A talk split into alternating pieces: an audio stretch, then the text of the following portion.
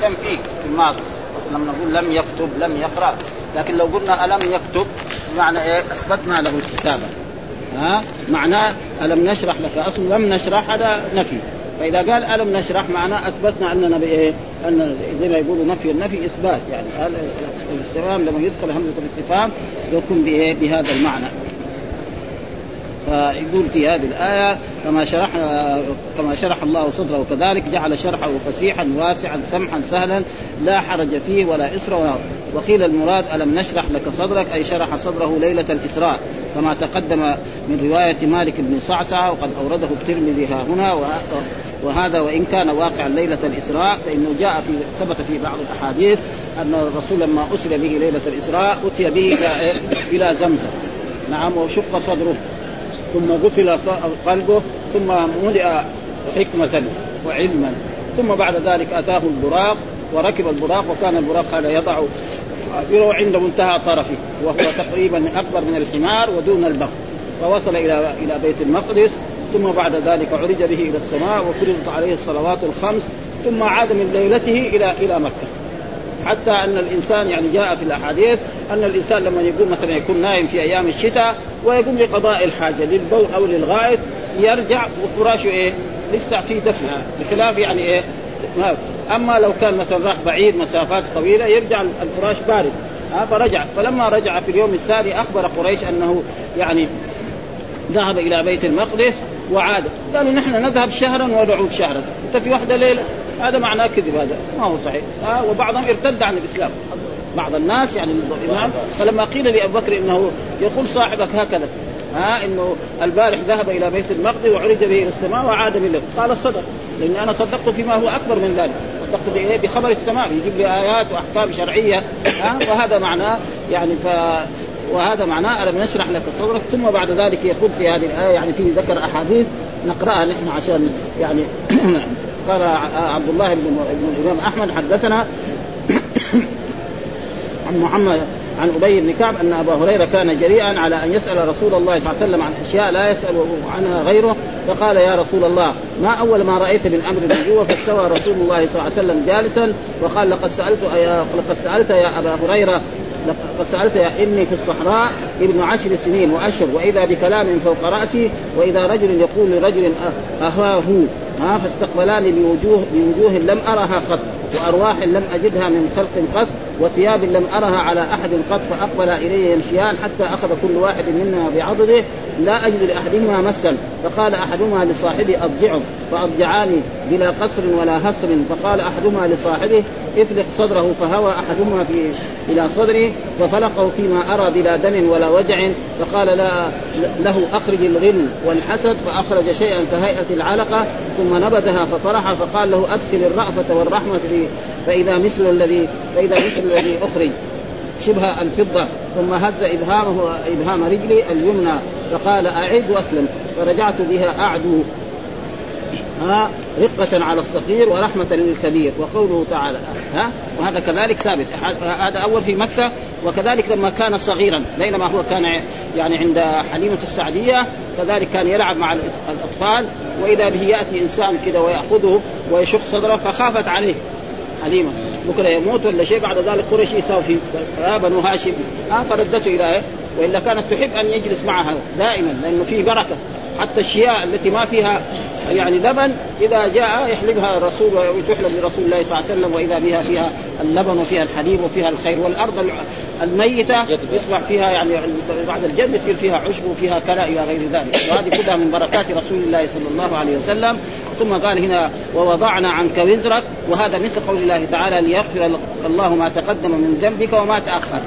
ها؟ هذا معنى. فإن في آية وضعنا الرسول ما عنده أوزار. ما كل الأنبياء ما عندهم أوزار. لكن هذا يعني معلوم بعض الأشياء قد يكون شيء بسيط يعني يكون هذا فيه شيء كبير بالنسبة للأنبياء وللرسل صلوات الله وسلامه عليه. حتى أن الرسول يعني عاتب الله عاتب رسول الله صلى الله عليه وسلم في قوله عبس وتولى أن جاءه الأعمى وما يدريك لعله يزكى ويذكى ها؟ مع أنه هو كان الرسول يريد إيه؟ إنه هؤلاء الكبار والعظمى إذا أسلموا يكون يؤدي إلى إيه؟ إلى إسلام غيرهم. فالله عاتبه على ذلك وقال ليش تعبس في هذا الرجل ال ال ال يعني الكفيف؟ وتقبل على هؤلاء. فعاتبه الرسول صلى الله عليه وسلم الله عاتب الرسول صلى الله عليه وسلم على ذلك وقال ووضعنا عنك وزرك. وإلا الرسول لا ذنب له. وقال الله تعالى ليغفر ما تقدم من ذنبك. ثم قال الذي أنقض ظهرك. يعني إيه الانقضاض؟ قال الصوت. ها؟ وقال غيره. والذي أنقض ظهرك أي اثقل يعني إيه؟ لأن النبوة والرسالة والتكاليف الشرعية شيء عظيم. مثل ما قال الله تعالى يا أيها المزمل قم الليل إلا قليلا نصه أو انقذه قليلا أو زد عليه ورتل القرآن ترتيلا. إنا سنلقي عليك قولا ثقيلا. إيش الثقيل؟ الأحكام الشرعية والقرآن واوامره ونواهيه هذا شيء ما هو سهل ها؟ وهذا معناه يعني وضع الذي أنقض ظهرك ورفعنا لك ذكرك ورفعنا لك ذكرك وهذا يعني خاص برسول الله صلى الله عليه وسلم. لا يذكر الله إلا يذكر الرسول صلى الله عليه وسلم. كما في الأذان كما في الإقامة كما في خطب الجمعة كما في خطب الأعياد. ابدا ها؟ فإذا قيل أشهد أن لا إله إلا الله تقول أشهد أن محمد. واحد ما يقول أشهد أن محمد في الأذان ولا صلاه يعني اذانه باطل. ها؟ لابد وهذا الرفع. ها؟ ما في أرفع من هذا. يعني ما في أذان في جميع البلاد الإسلامية إلا أشهد أن لا إله إلا الله اشهد أن محمدا. الإقامة كذلك. أشهد أن لا إله إلا الله اشهد أن محمد. طيب الأنبياء الثانية ما في هذا؟ ها؟ الأنبياء الثانية الذين تقدموا الرسول صلى الله عليه وسلم ما في هذا. مع أنبياء ورسل ولهم تعظيم ولهم كرامتهم لكن هذا وكذلك في خطب الجمعة ولذلك في بعض كتب الجمع يشترط في خطب الجمعة يعني أربع شروط. أن يكون فيها حمد الله والثناء عليه. نعم والشهادتان. والوصية بما يحرك القلوب وقراءة آية تناسب الخطبة حقته ولو أن إنسان جاء الآن في عصرنا هذا ورقى المنبر في يوم جمعة من في أي بلاد من البلاد الإسلامية وخطب خطبة عصرية. ها الخطبة العصرية أصلا ما فيها لا بسم الله ولا شيء. الكتب الأدب الحديث الموجودة الآن ما في دغري يدخل في الموضوع. أبدا ها؟ نحن نشوف يعني كتب المتقدمين طه حسين وأمثاله أبدا يدخل في الموضوع على طول. ها؟ ما في. فلو واحد خطب زي هذه الخطب ما تصير ما تصح الجمعه آه لابد أول فيها حمد الله. أقل ما يقول الحمد لله أو احمد الله آه ثم مثلا يقول أشهد أن لا إله إلا الله وأشهد أن محمدا رسول الله. ثم بعد ذلك يوصي بتقوى الله. أقل ما يقول. آه اتقوا الله أيها المسلمون. آه ثم بعد ذلك يجيب آية من القرآن. يعني مثلا الحنابله وغيرهم من المذاهب لابد أن تكون في الخطبه هذه. ها والرسول علمنا كذلك الإنسان إذا أراد أن يدعو لازم إيه يحمد الله. ويصلي على النبي صلى الله عليه وسلم ثم يدعو الله بأسمائه الحسنى وصفاته العليا أو بغير ذلك ثم بعد ذلك إذا فرغ يمسح وجهه فإن الله يستحي أن يرد عبده وهذا رفعنا لك ذكر. ثم أخذ الله الميثاق على جميع النبيين إذا بعثت محمد لتؤمنن به وجاء في القرآن وإذ أخذ الله ميثاق النبيين لما أتيتكم من كتاب وحكمة ثم جاءكم رسول المراد به محمد صلى الله عليه وسلم مصدق لما معكم لتؤمنن به ولا قال أقررتم وأخذتم على ذلكم اسري فأخذ الله الميثاق على نوح وعلى يعني إبراهيم وعلى موسى وعلى عيسى وعلى جميع النبيين. إذا بعثت محمد إيش تصيروا؟ تنتقلوا من النبوة والرسالة إلى الصحبة. كذا ها؟ أخذ الله الميثاق على هؤلاء جميعا. ها ولذلك ما يقال الآن في يعني في يعني في في, الدول الإسلامية كلها أن الأديان السماوية ثلاث. الدين الإسلامي واحد والدين اليهودي واحد والدين النصراني واحد. هذا غلط. الدين كله إسلام. أبدا. ما في إلا الإسلام. إنما يختلف في الشرائع. بس. ها ولأجل ذلك يقول الله تعالى عن نوح عليه السلام فإن توليتم فما سألتكم من أجر وأمرت أن أكون من المسلمين. ووصى بها إبراهيم بنيه ويعقوب يا بني إن الله اصطفى لكم الدين فلا تموتن إلا وأنتم مسلمون. فلما أحس عيسى منهم الكفر قال من أنصاري إلى الله؟ قال الحواريون نحن أنصار الله. آمنا بالله واشهد بأننا مسلمون. ما قال واشهد بأننا نصارى؟ ها؟ هذا هو. ولكن يختلف في الشرائع. في الشرائع فيه لأنه كلهم جاءوا بلا إله. ولذلك القرآن يقول ما أرسلنا من رسول إلا نوحي إليه أنه لا إله إلا أنا فاعبدون. ولقد بعثنا في كل أمة رسولا أن اعبدوا الله واجتنبوا كلهم هذا. ولأجل ذلك هذا ما يقال في الكتب الحديثة في التاريخ وفي غير ذلك أن الأديان السماوية ثلاثة هذا كله غلط. ها؟ الدين الحق واحد. ها؟ إنما يختلف نعم ولكل جعلنا منكم شرعة ومنهاجا. هذا مثلا الصلاة هذا نحن أمة الرسول صلى الله عليه وسلم كان خمس صلوات. أمة موسى عليهم كان صلاتين ولا كانوا يؤدوها على خير. لا نحن الصيام علينا شهرا كامل إما 29 يوم أو 30 يوم. هم كان ثلاثة أيام ولا كانوا يؤدون وكان كثير أشياء يعني فيها يعني من ما يمر علينا إنه كان يعني هم عندهم. يعني إذا قتل إنسان شخصا ما في دية إلا القتل. في هذا الإسلام الدين الإسلامي جاء لا في إيه؟ يعني الدية أو العفو أو أو أو القول. وهكذا يعني جاء إيه؟ تسهيلات في إيه؟ شريعة الإسلام وهذا ورفعنا لك ذكرك. وقد ذكر هذا يعني نقرأ الشيء الذي قاله في هذا في قوله ورفعنا لك ذكرك. إيش إيش هذا؟ قال مجاهد لا اذكر إلا ذكرت. معنى أشهد أن لا إله إلا الله وأشهد أن محمد. وقال قتادة رفع الله ذكره في الدنيا والآخرة. فليس خطيب ولا متشهد ولا صاحب صلاة لا ينادي بها. أشهد أن لا إله إلا الله وأنه وقال ابن جرير أخبرنا عن أبي سعيد عن رسول الله قال أتاني جبريل فقال إن ربي وربك يقول كيف رفعت ذكرك؟ قال الله أعلم. قال إذا ذكرت إذا ذكرت ذكرت معي. كذا رواه ابن أبي حاتم. وقال كذلك الرسول سالت ربي مسألة وجدت أني لم أسأل. قلت قد كان في قلب الأنبياء منهم من سخرت له الريح. ها ومنهم من يحيي الموتى. قال يا محمد ألم اجدك يتيما فآويتك؟ قلت بلى يا قال ألم اجدك ضالا فهديتك؟ قلت بلى يا ربي. قال ألم اجدك عائلا فأغنيتك؟ قلت بلى يا ربي. قال ألم أشرح لك صدرك؟ قال ألم أرفع لك ذكرك؟ قلت بلى يا ربي. قال أبو نعيم في دلائل النبوة بعد ما ذكر الآن السند عن أنس قال قال رسول لما فرغت مما أمرني به من أمر السماوات والأرض. قلت يا ربي إنه لم يكن نبي قبلي إلا وقد وقد كرمته. جعلت إبراهيم خليلا وموسى كليما وسخرت لداود الجبال ولسليمان الريح والشياطين وأحييت لعيسى الموتى فما جعلت لي قال أوليس قد أعطيتك أفضل من ذلك كله؟ إني لا اذكر إلا ذكر معي. وجعلت صدر صدور أمتك أناجيلهم يقرؤون. ها؟ جعلت يعني أناجيلهم يقرؤون. فالامم السابقة ما كان يحفظوا التوراة والإنجيل غيره. أبدا. هذه الأمة كيف؟ أناجيلهم في صدورهم. واحد ماشي في الشارع يقرأ القرآن. هذا ما في ولا لأمة من الأمم السابقة. كلهم إلا يجيب الكتاب يفتح حتى يقرأ. التوراة والإنجيل. ها وهذه شيء مزية ما هي سهلة. ها فلذلك قال يعني اناجيلهم في صدورهم ولو أعطيها أمة وأعطيتك كنزا من كنوز عرشي لا حول ولا قوة إلا بالله العلي العظيم. وحكى البغوي عن ابن عباس ومجاهد إن المراد بذلك الأذان يعني ذكره فيه وأورده من إيه؟ من شعر حسان بن ثابت أغر عليه للنبوة خاتم من الله من نور يلوح ويشهد. وضم الإله اسم النبي إلى اسمه إذا قال في الخمس المؤذن أشهد وشق له من اسمه ليجله فذو العرش محمود وهذا محمد. هذا شعر إيه؟ حسان بن ثابت وهو شاعر عظيم جدا. ها شعر يعني سلس كده هذا الشعر. أما الشعر النبطي والشعر ده العامي ده هذا لا يسمى يسمى هراء لكن الناس مساكين لأنهم جهله يسووا شعر. شعر إيه؟ بالعافية هذا. ها؟ شعر النبطي والشعر العامي ذا لا يسمى شعر هم يسموه كلام معليش. أما شعر لا.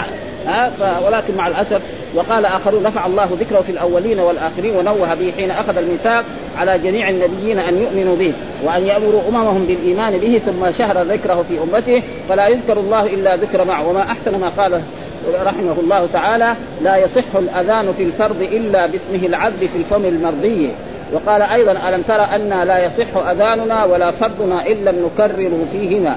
ها وهكذا. ثم قال وقوله تعالى فإن مع العسر يسرا إن مع العسر يسرا إن مع العسر يسرا وهذا فيه إيه؟ يعني العسر معنى الشدة والضيق والفقر والحاجة، اليسر معناه الرخاء ها والصحة والعافية والغنى والمال.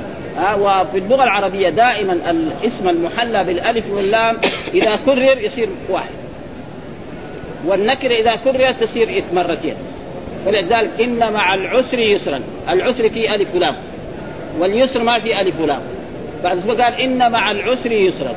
ولذلك جاء عن في الحديث لن يغلب عسر يسرين. العسر مرتين واليسر مرتين. لكن العسر بالإيه؟ بالألف واللام. فالعسر كأنه إيه؟ واحد.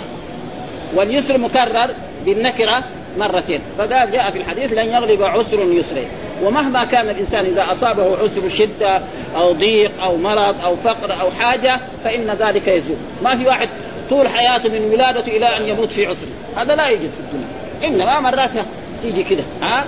ها؟ ابدا. وجاء في الحديث لو كان العسر يعني يعني في حجر أو في جحر في في, جحر في حجر لدخل عليه اليسر وفرج عنه.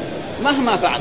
وهذا شيء مشاهد ابدا. مهما كان الإنسان لا بد أن وهذا معنى لن يغلب عسر يسر إن مع العسر يسرا إن مع العسر إيه؟ يسرا. ها؟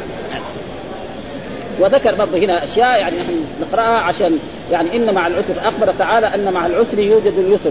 ثم أكد هذا الخبر وقال ابن أبي حاتم حدثنا أبو زرع حدثنا محمود إلى قال عن قال سمعت أنس بن مالك يقول كان النبي صلى الله عليه وسلم جالسا وحياله حجر فقال لو جاء العسر فدخل هذا الحجر جاء اليسر حتى يدخل عليه فيخرجه. فأنزل الله عز وجل إن مع العسر يسرا إن مع العسر يسرا ورواه أبو بكر البزار كذلك آه ولفظ لو جاء العسر يدخل هذا لجاء اليسر حتى يخرجه.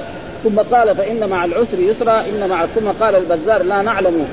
رواه عن أنس إلا عائد بن شريح قلت وقد قال فيه أبو حاتم الرازي في حديثه ضعف ولكن رواه شعبه عن معاوية قال قال كانوا يقولون لن يغلب عسر واحد يسرين اثنين. وقال ابن جرير خرج النبي صلى الله عليه وسلم يوما مسرورا فرحا وهو يضحك وهو يقول لن يغلب عسر يسرين لن يغلب عسر يسرين فإن مع العسر يسرا إن مع العسر يسرا.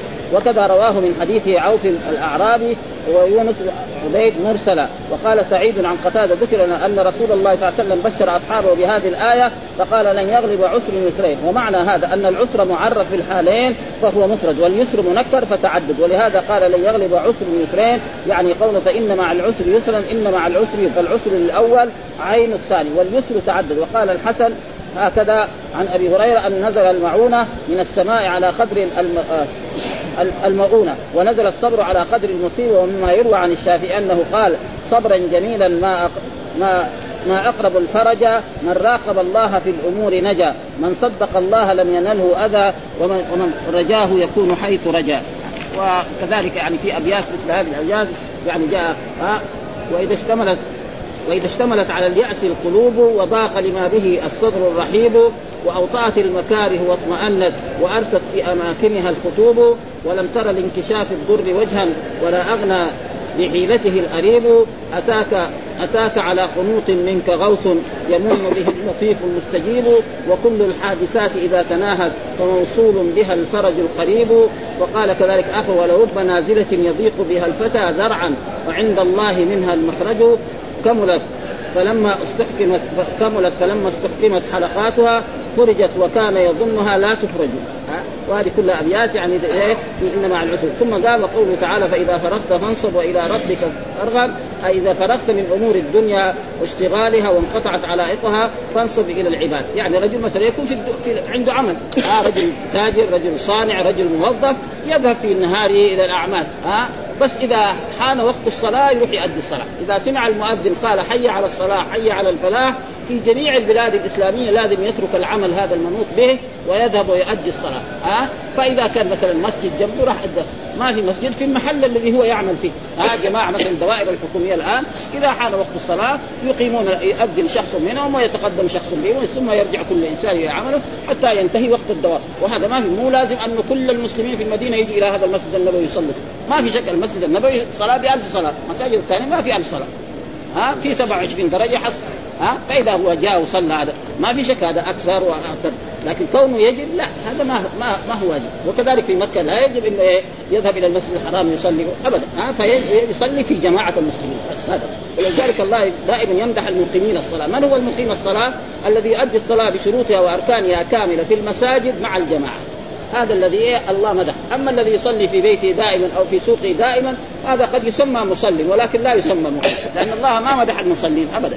ها؟ مدح دائما المقيمين الصلاة في كل القرآن. المؤمنون والمؤمنات بعضهم أولياء بعض يأمرون بالمعروف وينهون عن المنكر ويقيمون الصلاة. ها؟ ويقيمون الصلاة معناه يؤدوها بشروطها وأركانها كاملة في المساجد مع مسلم لا يعرف المسجد. هذا خربان جدا ها؟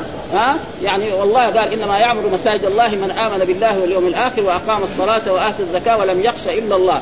وإذا رأيتم الرجل يعتاد المسجد فشهدوا له بالايمان طيب رجل ما يعرف المسجد نشهد به بالنفاق. ما فيش كلام يعني ها؟ ما يعرف المسجد هو يعرف محلات ثانية. فهذا خطير جدا. المؤمنين يجب أن يكونوا في إيه؟ ولذلك يقول هنا فإذا فرغت فانصب والى رأي.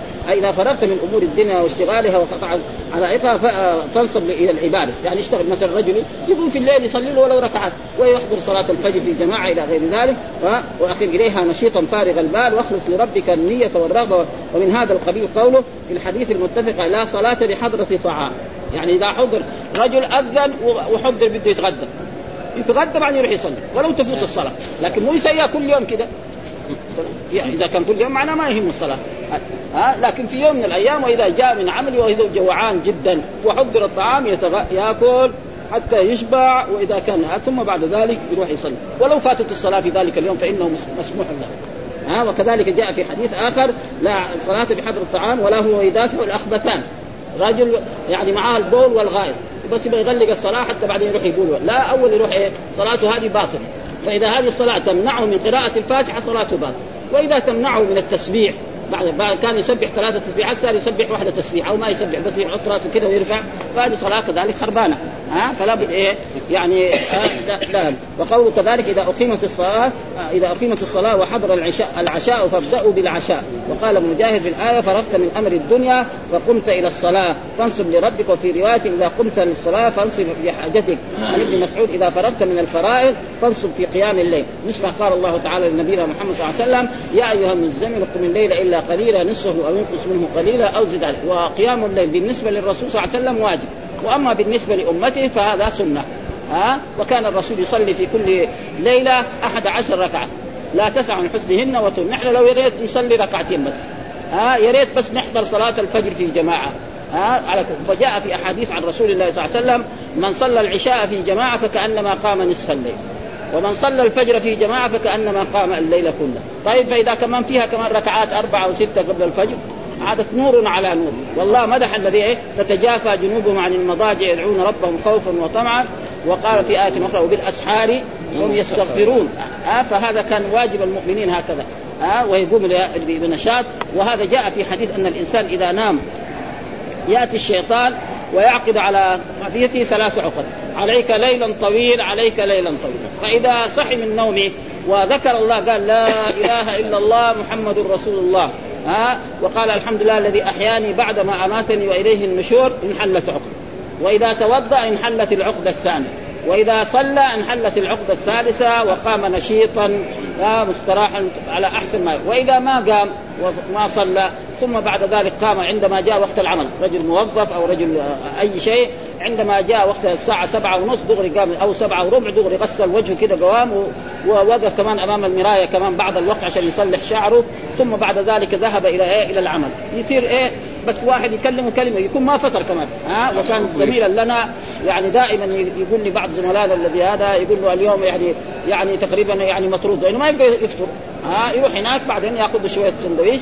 وأي واحد يكلمه تقريبا هو تقريبا تعبان. ها؟ ابدا. ليه؟ لأنه ما صلى الفجر. أو صلاها مثلا بعد طلوع الشمس. رجل صلاها بعد طلوع الفجر وصلى تشوف هذا يعني يتفاهم مع الناس ويؤدي العمل على خير أداء وهذاك تقريبا نصه يعني تقريبا ضيقة. وهذا شيء مشاهد يعني. أي مسلم يعني لو نظر لو وجد هذا يعني موجود. أو يجي الموظف كذلك ما يؤدي العمل كاملا. نعم ما يؤدي العمل كاملا يعني يجلس المكتب ثم يخرج لغرض من أغراضه. يحط فنجان شاي وفيه الشاي ويروح ولا يرجع. يجي المراجع يتقي الفنجان يقول دحين يجي بعد خمسة دقائق ها؟ ولا يحط شاي ولا مشلح ولا عقاله ويروح ولا يرجع إلى إلى آخر الدوام. وهذا شيء موجود يعني. بعدين يأخذ الراتب الراتب هذا ربنا يجيب له المصائب كلها وتروح. ها؟ لأنه ما أخلص في العمل. ها؟ أخذ ال 2000 ريال أو ال 10000 ريال إن شاء الله تجي لها المصائب. ها يصير يمرض هو ولا يمرض ولده ولا يمرض بنته ويصرفها ولا يتعافى. وواحد كده يعني مخلص في العمل ياخذ شيء بسيط ربنا يبارك له فيه. وهذا شيء مشاهد يعني. أي إنسان مسلم ينظر إلى هذا يجد تماما ابدا. ها؟ ولأجل ذلك الإخلاص في العمل يعني هو سر العمل ولذلك الله يقول في هذه الآية يعني إذا فرغت فانصب وإلى ربك فارغب. يعني إيه؟ اطلب. وهنا قال وإلى ربك. تقديم المعمول يدل على الاختصاص يقولوا في اللغة العربية. ها؟ وإلى ما قال أصله ارغب إلى ربك كده أصله ارغب يعني إيه؟ يعني إيش معنى الرغبة؟ الرجاء والطمع. رغب معناه؟ فالرغبة يجعلها إيه؟ في ربك سبحانه وتعالى. ها؟ كل ما ترجوه اطلب من ربك سبحانه وتعالى فإنه يعطيك. ها؟ ودائما تقديم المعمول دائما يدل على الاختصاص. كل الأشياء. مثلا الله يقول مثلا وعلى الله فتوكلوا إن كنتم مؤمنين. أصله إيه؟ توكلوا على الله. كذا أصله كان. لكن ليش قدم؟ عشان ما يتوكل إلا على الله. ها؟ هذا. ها؟ وكثير يعني. وإياي فارهبون. نعم. وغير ذلك من الآيات التي في مثل هذه الأشياء. لكن الناس غلطوا في هذا. مثلا في مرات بيجي أطيعوا الله وأطيعوا الرسول. ما في شيء هذا. جائز. لأنه طاعة الله واجب وطاعة الرسول إيه؟ واجب. وجاء في مثلا في قول الله تعالى سيؤتينا الله من فضله ورسوله. ما في شيء. الله يؤتي والرسول يؤتي. سيؤتينا الله من فضله ورسوله. ورسوله معطوف على إيه؟ ما في شيء. جائز. لكن يقول أنا متوكل على الله وعليه. ما لي إلا الله لك. ها؟ رجل لما قال للرسول ما شاء الله وشئت قال أجعلت لله يقول ما شاء الله وحده. وهذا الناس كثير بيغلط. ليه؟ لأنهم بيشوفوا بعض المرات بعض الأحاديث لما يسأل الرسول يسأل بعض الصحابة يقول الله ورسوله أعلم. فراحوا قاسوا كل شيء عليه. لا الله ورسوله أعلم. مثلا واحد لو سئل مسألة علمية وقال الله ورسوله أعلم ما في شيء. ها مثلا عالم أو طالب علم سئل عن مسألة علمية في القرآن أو في السنة وقال الله ورسوله ما في شيء. لكن متى تسافر؟ الله أعلم. متى يخدم فلان؟ الله أعلم. ما يصح. ها والناس يغلطوا في هذه الأشياء ولذلك يعني القرآن يقول نعم إلى ربك فارغب. ها يعني اطلب وارجع. هذا معناه يعني هذا ويقول في هذه الآية يعني الصلاة فانصب في حاجتك عن ابن مسعود وإذا فرغت من الفرائض فانصب في قيام الليل. وعن ابن عياض نحوه في رواية ابن مسعود فانصب وإلى ربك فارغب. أي بعد فراغك من الصلاة وأنت جالس. يعني اطلب. ها؟ اطلب ربك والدعاء له آداب في الإسلام. علمنا الرسول آداب. إنسان يبغى يدعو الله يدعو يرفع يديه أول. ويحمد الله ويصلي على نبيه محمد صلى الله عليه وسلم. ثم بعد ذلك نعم يدعو الله بأسمائه الحسنى أو بصفاته العليا. ثم بعد ذلك إذا انتهى كذلك يصلي على النبي صلى الله عليه وسلم ويمسح وجهه فإن الله لا يرد عبده صفرا ونسمع كثيرا دحين من إخواننا بعض طلبة العلم يقولوا لا أنه ما ثبت إيه؟ الدعاء بعد الفرائض. أنا على قد معلوماتي البسيطة الإنسان يدعو في أي مكان. ها؟ ولا وقت لا بعد الصلاة ولا قبل الصلاة. ما يقول إيه بعد النافلة يجوز وبعد الفريضة ما يجوز. ما أدري من فين هذا يعني أتوا بهذه الأشياء. إخواننا وين هذا اللي بيقولوا ناس طلبة العلم مشايخ يقولوا هذا الكلام. يعني نحن ما في أي وقت يدعو الله ويرفع يديه ويطلب من الرب سبحانه. وهناك أحاديث كثيرة تثبت ذلك. ها؟ يوجد يعني في يعني في بلوغ المرام حديث في كتاب جامع ويوجد النووي يمكن جمع قريب 30 حديث. منها حديث الذي أنا أتذكره الآن يعني حديث أن الرسول أرسل رجلا للزكاة ولما عاد من الزكاة قال هذا لكم وهذا لي أهدي لي. فقال الرسول آه لماذا لم يجلس في بيت أبيه وامه حتى يهدى له؟ ها؟ آه ورفع يديه وقال اللهم إني ابرأ إليك مما فعل ابن اللطبيه وغير ذلك من الأحاديث. أما مثلا صحيح زي ما بعض البلاد الإسلامية كل ما صلى الإمام رفع يديه ودعا وقال الناس كلهم الحاضرين في المسجد آمين. كما يفعل في بعض البلاد الإسلامية هذا صحيح ما ثبت لكن الانسان يرفع يديه ويدعو بعد ما صلى الفريضة. من فين هذا مانع؟ ما أعرف. فإذا في واحد من إخواننا يعرف في هذا دليل عن رسول الله صلى الله عليه وسلم يرشدنا ونحن حقيقة أول من يرجع إلى الحق. لكن أنا ما ظهر لي. في أي مكان يد. بس أمر صحيح هذا كون كل صلاة كما هو في كثير من البلاد الإسلامية، حتى يتعجب لما يجي المملكة العربية السعودية بعض الحجاج إن الإمام في مكة وفي المدينة ما يرفع يديه ويدعو ويؤمن الناس، وبلادهم كلها يفعلوا هذا، إيش هذا؟ هذا ما هو سنة صح، الرسول ما كان إذا صلى يرفع يديه، ما في أفضل من الرسول ولا في أبو بكر ولا عمر ولا. لكن كونه ما يدعو الإنسان ولا يرفع يديه بعد الفريضة هذا كثير ما نسمعه الآن من بعض طلبة العلم ومن بعض مشايخ. يعني لم يظهر لنا ذلك. فالإنسان يدعو في أي وقت وفي أي مكان ويرفع يديه ويطلب حاجاته وليس فيها أي شيء. هذا الذي يظهر لنا. والحمد لله رب العالمين وصلى الله وسلم على نعم